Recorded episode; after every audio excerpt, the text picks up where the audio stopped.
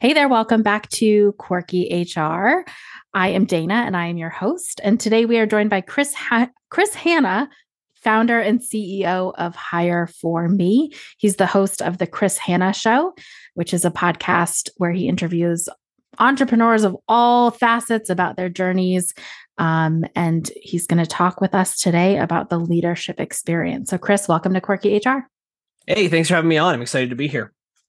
Very excited to have you. So tell us a little bit about Hire for Me and how you found yourself in the talent side of human resources. So I've been building and leading teams for over 20 years across a variety of industries. So like I started out in the car rental industry. Even before that, if I go back like in university, I was a career advisor helping people with like their resumes and all that fun stuff you would find in a typical career services department.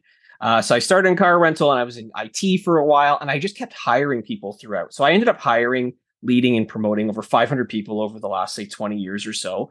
And I had went to a number of different conferences and I'm sitting with some business owners last summer and they're all complaining about how overwhelmed they are, how stressed they are, and they just have no time to hire or to do anything else in their business. And they hate the idea of hiring. And I would give them advice of how to do it. And three people in one day said to me the same thing I wish someone would just hire for me. And I'm driving back home from Cleveland and I think, well, why don't I just create a company and I'll just literally call it Hire for Me and I will do the hiring for those people who don't want to do it because maybe they just don't have the interest or they've tried and failed or they've struggled doing it. So I've created this company and now I'm working with taking, you know, whether it's a solopreneur going from one to two in their business or the small business owner who already has some people, but they just don't have the the time, the energy, or desire to do it to hire literally for them. So obviously, given the market, you're probably uh, bursting at the seams with uh, requests. Well, it's interesting, right? Like because like the market itself is is kind of obviously gone through this wild thing. So I'm starting to get a lot of people reaching out who are like, "Hey, do you have any positions that you're looking to fill right now, or can I get some advice on on maybe how to, uh, you know, maybe interview correctly or to kind of stand out?" So it's been kind of interesting. Like I go from trying to help on this entrepreneur side or the business owner side, but I'm getting a lot more people who obviously have, you know, an opportunity. They they want to find a job who are looking for help and support. So I'm thinking I maybe need to pivot a little bit to try and help that other groups too. So like I'm I, am meeting with people just one on one, even just for like for free, just to help them. Like, hey, here's some things that you could do to kind of stand out in an interview. Last week, I just re- I recorded a session with someone where I said, let's just add some links to your actual you know resume with a video recording so you can actually go and stand out and be different. And it's like explaining who you are and what you do. Because at the end of the day that's what they have to do. They got to stand out because there's so much competition now. So candidates have to find a way to be different. And so it's interesting how many people are coming from that angle as well right now. And that's that's increasing more than just the entrepreneur you know side coming and trying to work with me. I find that leaders to your point, they either hate recruiting, interviewing, hiring, um, or they think it's really easy and they kind of like downplay the value in recruiting technique and interviewing technique. Can you speak to that a little bit as to why they hate it and why they suck so bad at it? Well, I'll start with the suck part, right? Because I think a lot of people will do what I call post and pray. They just literally will write up a job posting and then they will pray and they will hope and they will wish that the damn person just comes along magically and applies for that job. And the problem is with that is you get maybe the best who've applied, maybe not the best person for the job, where I think you have to go and hunt. Like you have to go and poach and you have to try and figure out other ways to try and pull in the right candidate. So I think a lot of people then have this aversion to doing it because either they're scared to kind of go out and, and try and actually hire they don't know how to do it because no one's maybe ever trained them on how to almost, I would call it being like a talent scout in a way to go find talent.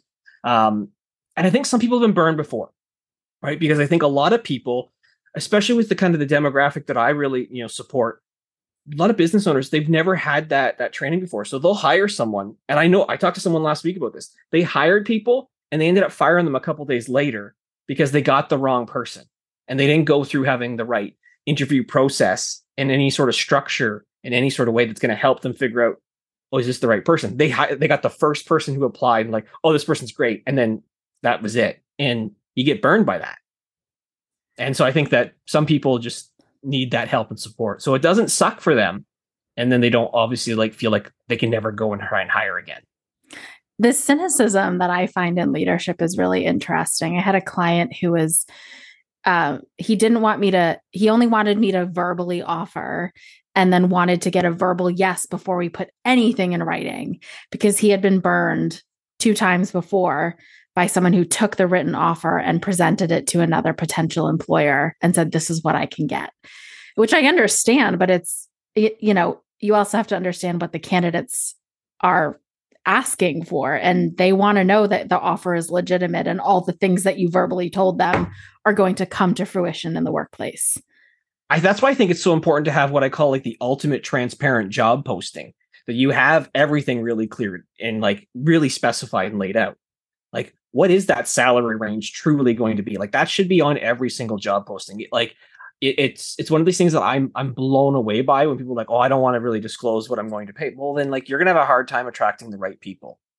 And if yes, you might have been burned before by someone going and taking an offer to the competition or whoever, but at the end of the day, it's not always going to be that way. Like just just have some faith in people. Yeah, and I I I say like you wouldn't want that, you know, knowing that that's what they do, that they're strictly motivated motivated by compensation. That's not the type of candidate that I would want working for my organization. If they're only in it for money, you got bigger problems. Yeah, yeah. So you um have a ton of leadership experience. So you said you you had coached 500 people over the last what 15 20 years you said? Yeah. I yeah. hired, promoted, trained, you know, over 500 different employees across multiple um, different industries in different countries as well because I, I used to run, you know, global team.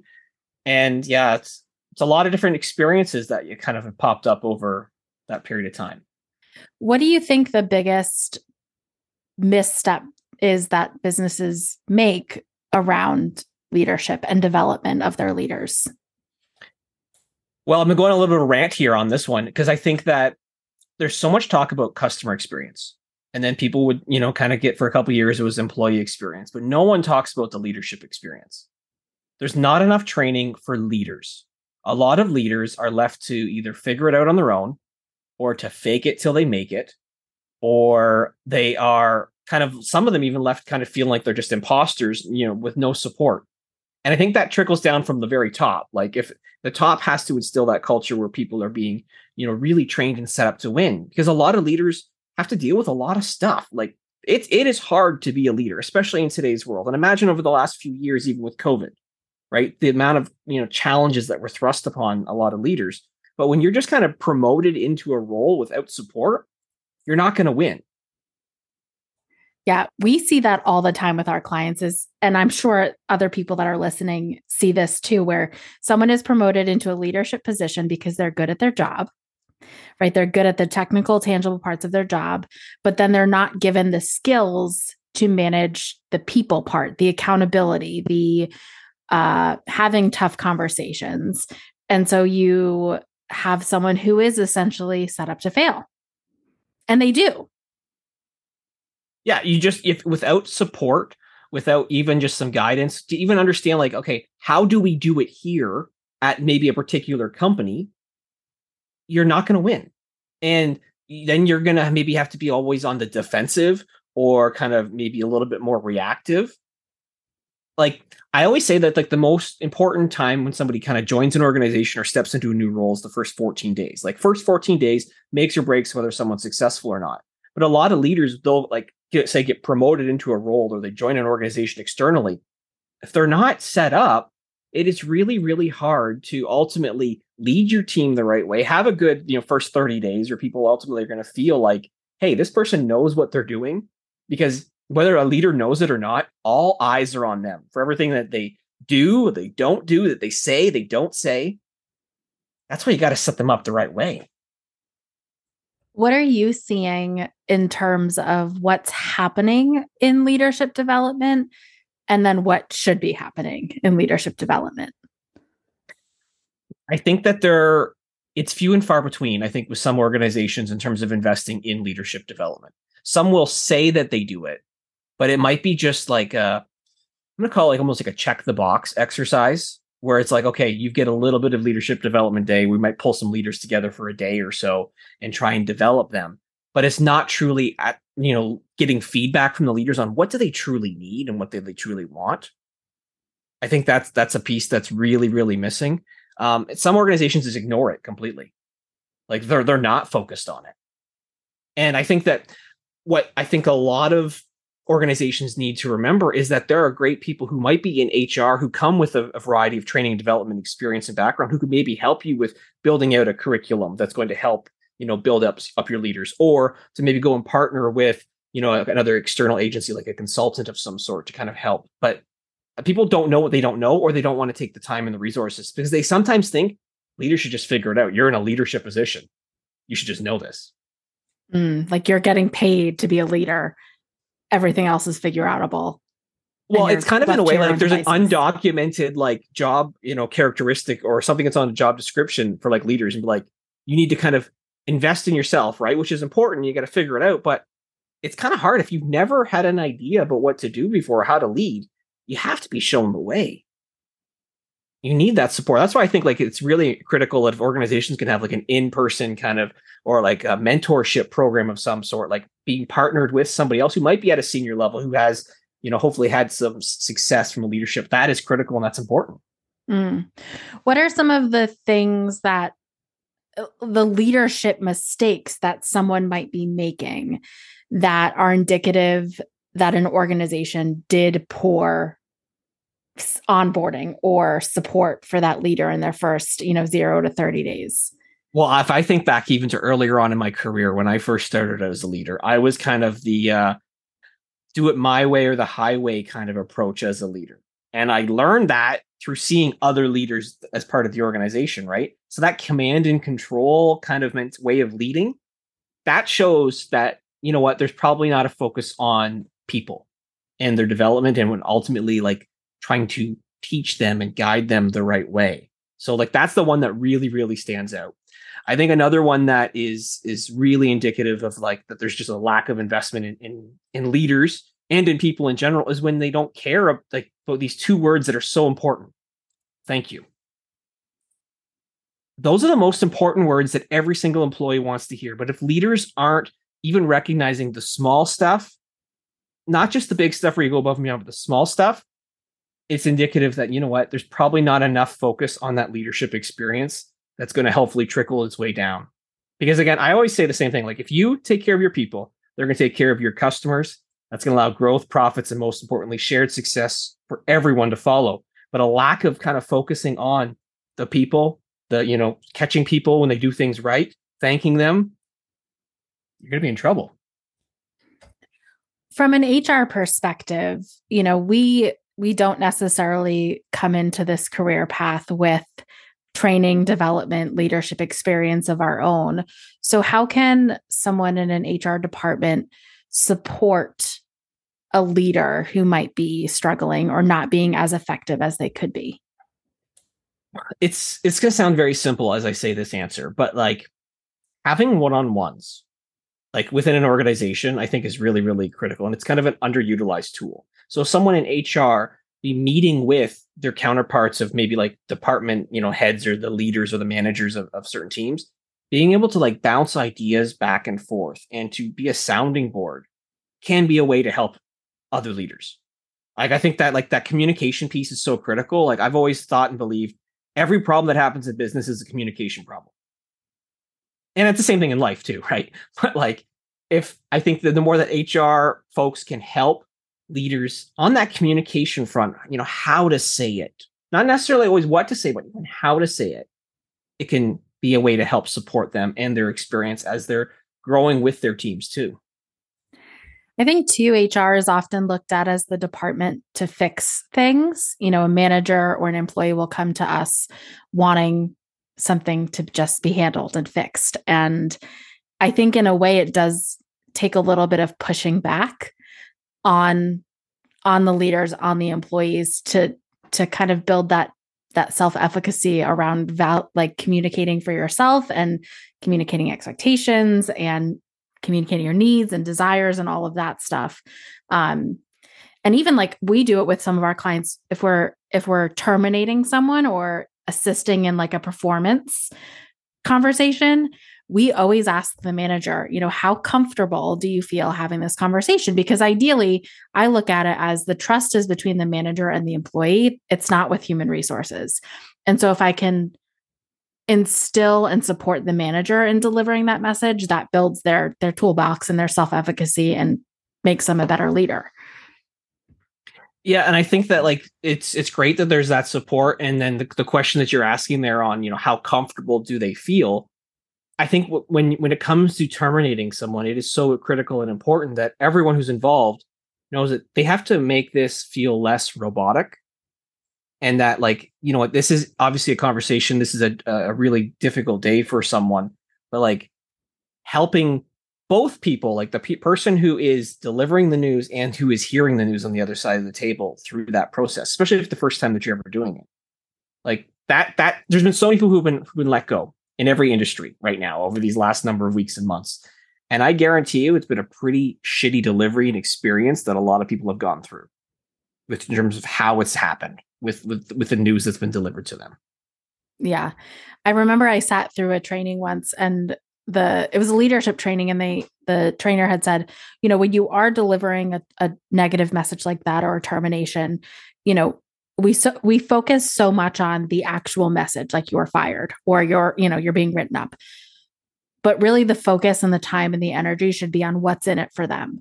So sure you're losing your job but here's what's happening to your benefits and here's what's you know if you're collecting unemployment and or if you're being written up you know you're being written up but here's the plan that we're going to put you on to get you back on track.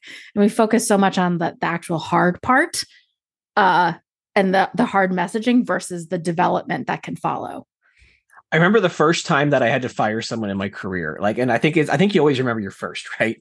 Um, so I, uh, I worked with my my HR partner at the time, and we kind of came up with the messaging. And all I did was just continually try and memorize this like three lines essentially, and before I passed it off to the HR partner to kind of take them through the next steps. And it just came across so robotic and so cold because that's what I focused on when I really should have been there for the person. And when I really truly look back on it now, many, many, many years later, I sit there and realize as a leader, I probably, and I know that I had a hand in why this person did not work out well because I did not either set them up to win. Maybe I brought on the wrong person, you know, didn't train them properly. But like I needed to probably be more human during in that moment for them versus just a robot. Mm-hmm. Yeah, that's a big takeaway, I think. What about for someone who's in a leadership position and he's is either new or just not feeling like they are being successful? How can they speak up about what they they would need it takes a certain level i think of confidence to be able to put your hand up. Um, obviously the the better relationship you can have either with you know support teams like like hr within an organization is critical or your direct leader that you have. We have to be okay with the fact that we need to sometimes say we need help. And maybe it's not working out whether it's an employee that's it's not working out with or how to handle a certain situation. It's it's hard and you're a new leader though because you're kind of almost left to think like I got to fake it till I make it. I can't show any sort of weakness. I can't show that I don't know what the hell I'm doing. But I think that the best way that you can really truly move forward is to ask for help. Ask for advice from other people. I've always believed that, you know, having sync sessions with other people that you work with, so other leaders who are in other departments, and you can maybe talk about what's going on in, in your world. What are some of the challenges? Even if it's people related, someone else could give you advice. Again, if there's not that formal kind of mentorship or like an HR business partner that can kind of help you and assist you, get advice from other people. And if make sure it's always behind closed doors as well, but like get advice. Like you don't have to do it alone. You don't have to be a hero and go solo. Because leadership is not a solo game. No, and it's it's definitely the long game too. It it takes you cannot change the dynamic of your team or the trust that they have in you overnight. It's it's the long game. And it's also a hard game. Like it's not for everybody too. Like I've had a lot of people that we've put into leadership positions throughout my career who have come back and said, "Oh, this isn't for me."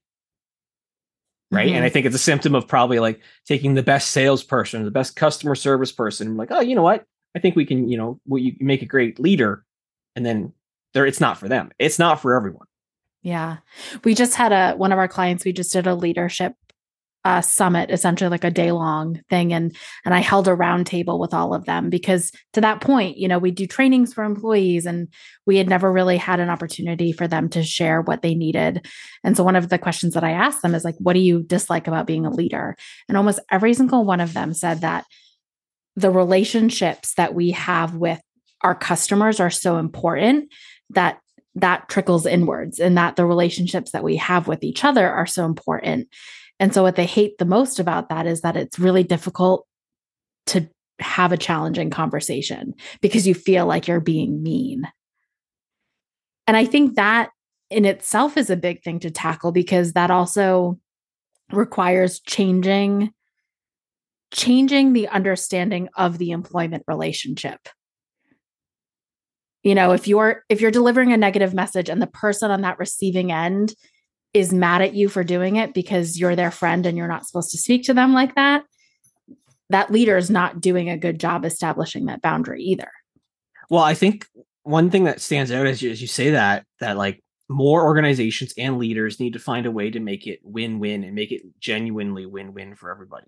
So that like it's not a situation where we're trying to kind of scold someone or tell them that they're doing a bad job. It's in their best interest, but it's about how you deliver that message. That like this is the right conversation that we need to have to be transparent and honest and give you that feedback to help you ideally continue to thrive and grow and be successful in you know whatever it is you're trying to move towards that's where again i come back to that power of one-on-ones like you need to have a regular conversation with your employees as a leader and leaders need to have that with their leaders and so on and so forth so that they can talk about what's going on in the world, what are the challenges, what actually motivates them, and what actually drives them. Because if you don't know that as a leader, you're going to have a hard time trying to have those really constructive conversations as well. Mm. What about when an organization maybe doesn't have a large training and development budget? What are some ways that an organization can support their leaders in education and in development opportunities that may not require a large budget? So I'll give you a great example of this is that uh, the last organization that I, I, had and I was I was CEO of, we didn't have a, a, a formal HR team, but we didn't have much of a, a, budget on training either. But what we did try to be is really selective to say, hey, you know, is there some money that we can invest for even just a small amount to maybe either partner with an external coach or to send somebody to an event because if you can go to like, you know, I'd say a two day event, maybe only cost you a couple hundred dollars, the amount of knowledge that someone can gain from just a two day event, interacting with people who are outside of their industry, outside of their business, forming some of those connections can really help someone grow as well. Or I would always encourage people too, like there's a lot, and I mean a lot of free resources that are out there. Podcasts, videos, courses online. People are always doing webinars, right? Like there's a lot of content. So I, I would schedule content days with my teams before where I'm like, let's all watch this together and let's debrief and let's kind of go through that. It doesn't cost us anything other than some time. And yeah, time is money, but there's free ways to develop people. You can get creative too. I have a book that I have floating through some of my leaders at one of my clients where I read it, passed it along, and it's it's just making its way. And you know, any any type of content. Absolutely. Like I've done this with a, with other businesses but that I've consulted as well where like I've kind of gone in I've kind of talked about how I have created like almost like a library where people bring in their books that are on like whether it's leadership development or whatever it's going to be and we kind of build that and bring in a bookshelf and then it was kind of cool I did a thing where I went out out west and I and I saw a client who had a whole library set up because again they had heard that idea and they're just everyone's bringing in books to share. And again that focus on that personal and professional development is a game changer when you when people are investing in themselves I struggle with the amount of pressure that is put on leaders um, to focus on operational things versus people things. Do you have any thoughts on that in terms of, you know, where should their time and attention as a leader be split? So, a lot of my background has been in ops, right? So, I'd be managing, you know, the, the operations of a team or a contact center or something, right? And as much as I would people would always think like, oh, you're like you're focusing so much on the operation side. I would do a reverse where it's like 80% of my time is focused on the people. Because I'm a big believer, it's like just trust your people and they will do the work that you need to do. Don't overthink it. Don't over analyze it or over engineer it. Focus on your damn people at the end of the day. Like, and, so and I let would, them do their I, job. I, do their job. Like, their people job. are going to make the right decision because most people, I'll say this, most people have common sense. So let them figure it out. And so if it goes wrong, you know what? It, at least in the industries I was in, it's not life or death. It's a learning moment. So I would focus so much more on the people side. So at one point, I had 50 direct reports. It was a terrible structure, but I had 50 direct reports. I just spent a lot of time in one on ones with my team and group training, and we made it work.